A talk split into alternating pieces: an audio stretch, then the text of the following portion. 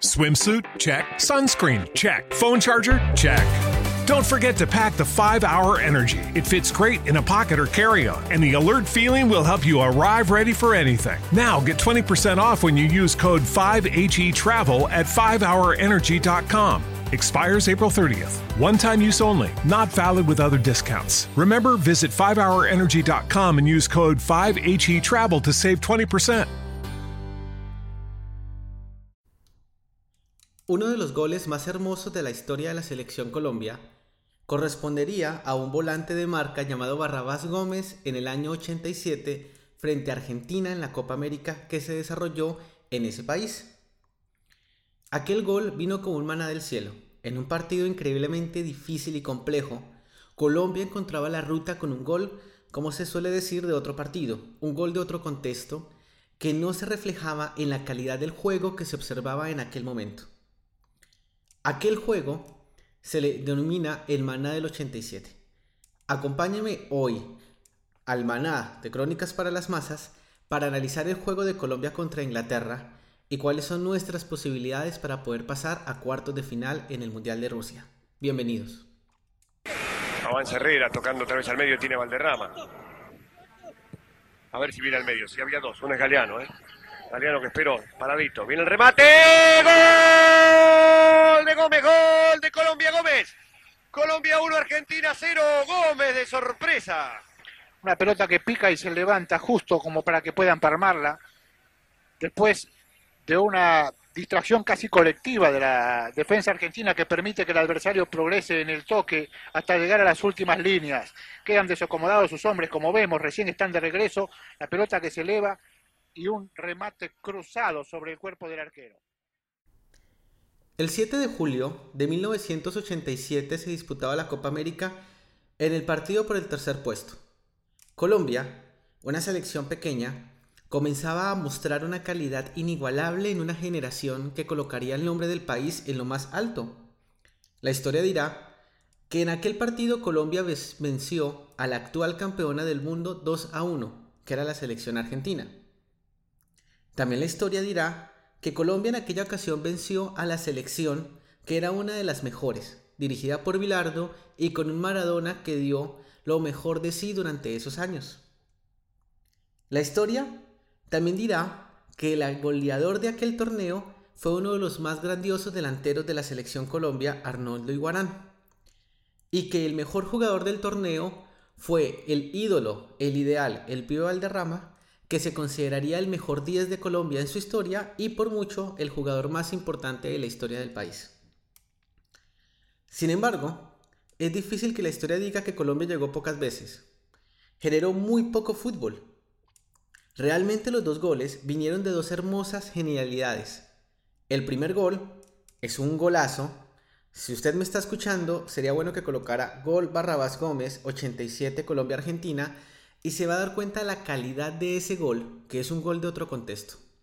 Y el segundo gol es un pase del pibe Valderrama, un pase glorioso que genera prácticamente toda la jugada. Es de esos goles que uno dice es un gol que realmente lo más bonito es la asistencia que se dio en ese momento. Sin embargo, si ve un compacto del partido, se dará cuenta que Argentina llegó una cantidad de veces enorme. Tuvo dos pelotas en el palo. Y Guita paró un mano a mano con Maradona. Y por no ser por la mala puntería de la selección argentina, la historia diría todo lo contrario. También nos jugó muy a favor el público, ya que el Monumental de River estaba casi vacío porque todos querían que la campeona del mundo fuera fácilmente campeón de la Copa América, situación que no se dio y el campeón fue la selección chilena de fútbol en aquel entonces. Parece que existiera un escrito en algún lugar que dijera la siguiente consigna. Si la selección Colombia gana, tiene que jugar muy bien y además tener suerte. Es muy difícil que Colombia gane un partido de fútbol jugando solo bien. Si juega bien, por lo general va a perder. Necesita que la suerte esté a su favor. Y si la suerte no está a favor de la selección Colombia, no gana. Y el maná del 87 precisamente es un milagro inesperado que no se refleja a lo que sucedió en el partido. Y creo que es la mejor explicación de lo sucedido con Senegal. El partido contra Senegal fue un maná del cielo. Fue un regalo inesperado, inmerecido. Fue un momento donde la suerte conspiró a favor de la selección Colombia. Había algo escrito. El destino decía que la selección tenía que pasar a octavos de final y medirse contra Inglaterra. Porque no hay otra explicación para lo que sucedió. Este mundial se ha caracterizado por varias cosas que quiero analizar para poder ver el encuentro de Inglaterra y la victoria con Senegal. Unas estrellas agotadas. Una tendencia del actual mundial de fútbol es que la mayoría de las estrellas se encuentran agotadas, muy por debajo del nivel esperado. Messi, Cristiano Ronaldo, Tony Cross, Osil, entre otros, se encuentran cansados, no corren, no tienen la misma lucidez. Hoy domingo, por ejemplo, España quedó eliminada y justamente eliminada. Una España aburridora, cansona, con falta de intensidad, sin falta de ritmo. Parece que estos jugadores fueran la copia barata de lo que son en los clubes de fútbol, sacando al todopoderoso Iniesta. Fueron partidos absolutamente decepcionantes de la mayoría de estas grandes figuras, y parece ser que la única explicación es que se encuentran absolutamente agotadas. Esto es una verdadera bendición para un equipo como Colombia, porque Colombia, hoy por hoy, las estrellas de la selección Colombia han estado en el banco casi todo el año Jerry Mina, por ejemplo, se la pasó estos últimos seis meses en el banco. Jugó dos partidos con el Barcelona donde además fue muy criticado. Y ahorita, gracias a Dios, es precisamente que gracias a, su talento y a su capacidad física hemos ganado. Quintero es otro buen ejemplo. Quintero prácticamente los últimos cuatro años de su carrera en el fútbol ha sido un desastre. Más allá que la historia dirá que en el Mundial él ganó absolutamente todo, y me refiero a que ganó absolutamente todo porque ganó el prestigio de Colombia, es el segundo 10, es uno de los jugadores más valorados de todo el mundial. En las encuestas de la revista Marca ha aparecido como una de las grandes sorpresas.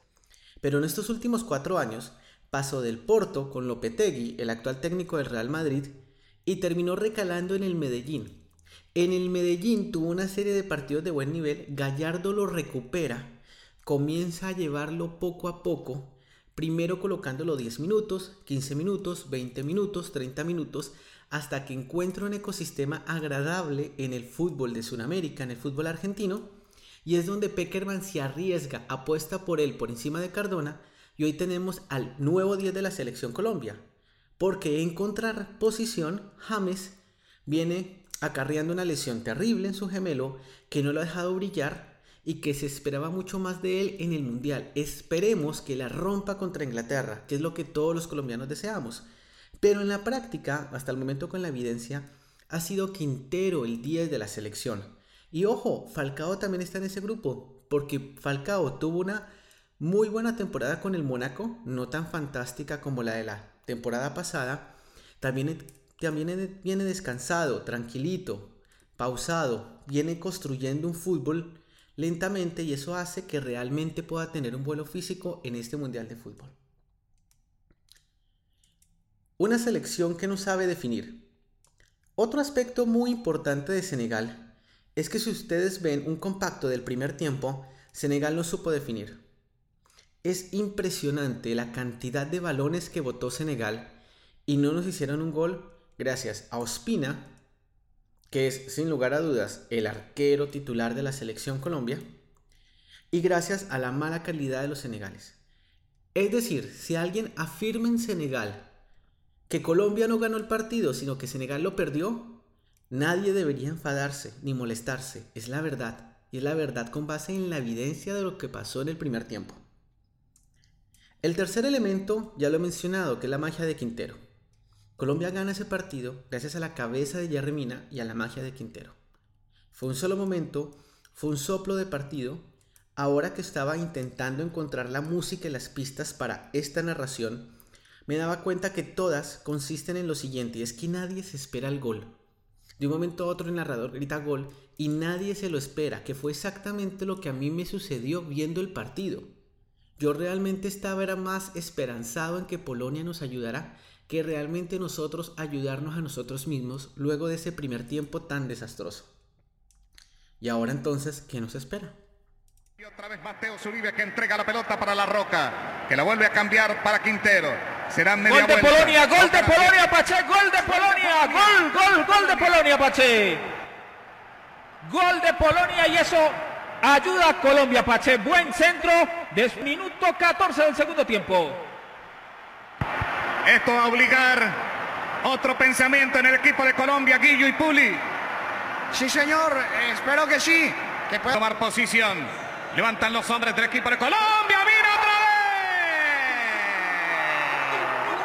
¡Otra vez!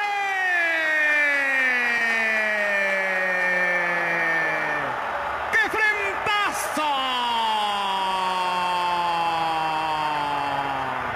¡Gol!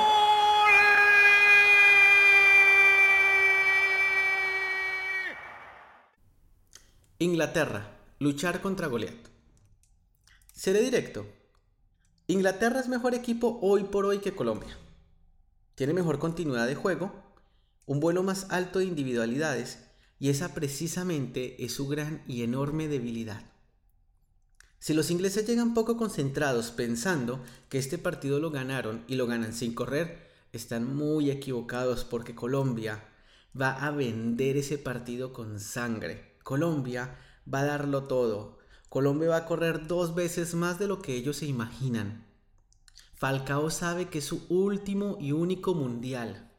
Falcao va a tener dos corazones, al igual que Cuadrado, al igual que una cantidad de jugadores. Inglaterra nos supera en velocidad y en dinámica.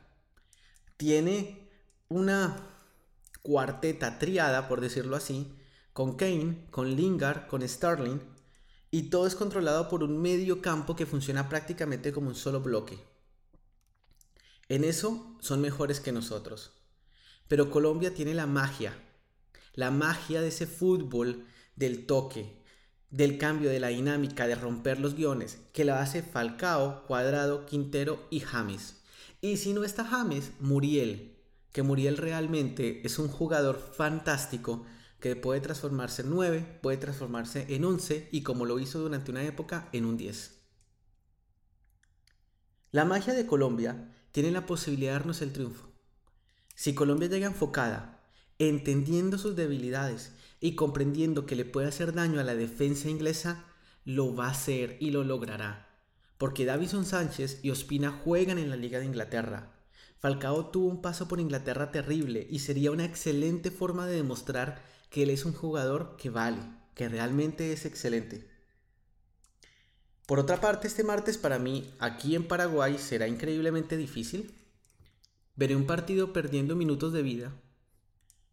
Hoy comentaba que realmente no sé por qué a uno le gusta el fútbol y por qué uno ve un mundial. Si es sufrir. Hoy estoy tranquilo, hoy estoy feliz, pero mañana ya comenzará el corazón a palpitarme más fuerte y el martes no tendré cabeza para pensar en otra situación. El martes este partido en horas de la tarde Paraguay a las 2 aquí definirá muchas cosas. Yo espero con el corazón que realmente la selección Colombia pueda ganar. Creo que tiene la capacidad para hacerlo. Y esperemos ese día celebrar aquí en Crónicas para las Masas.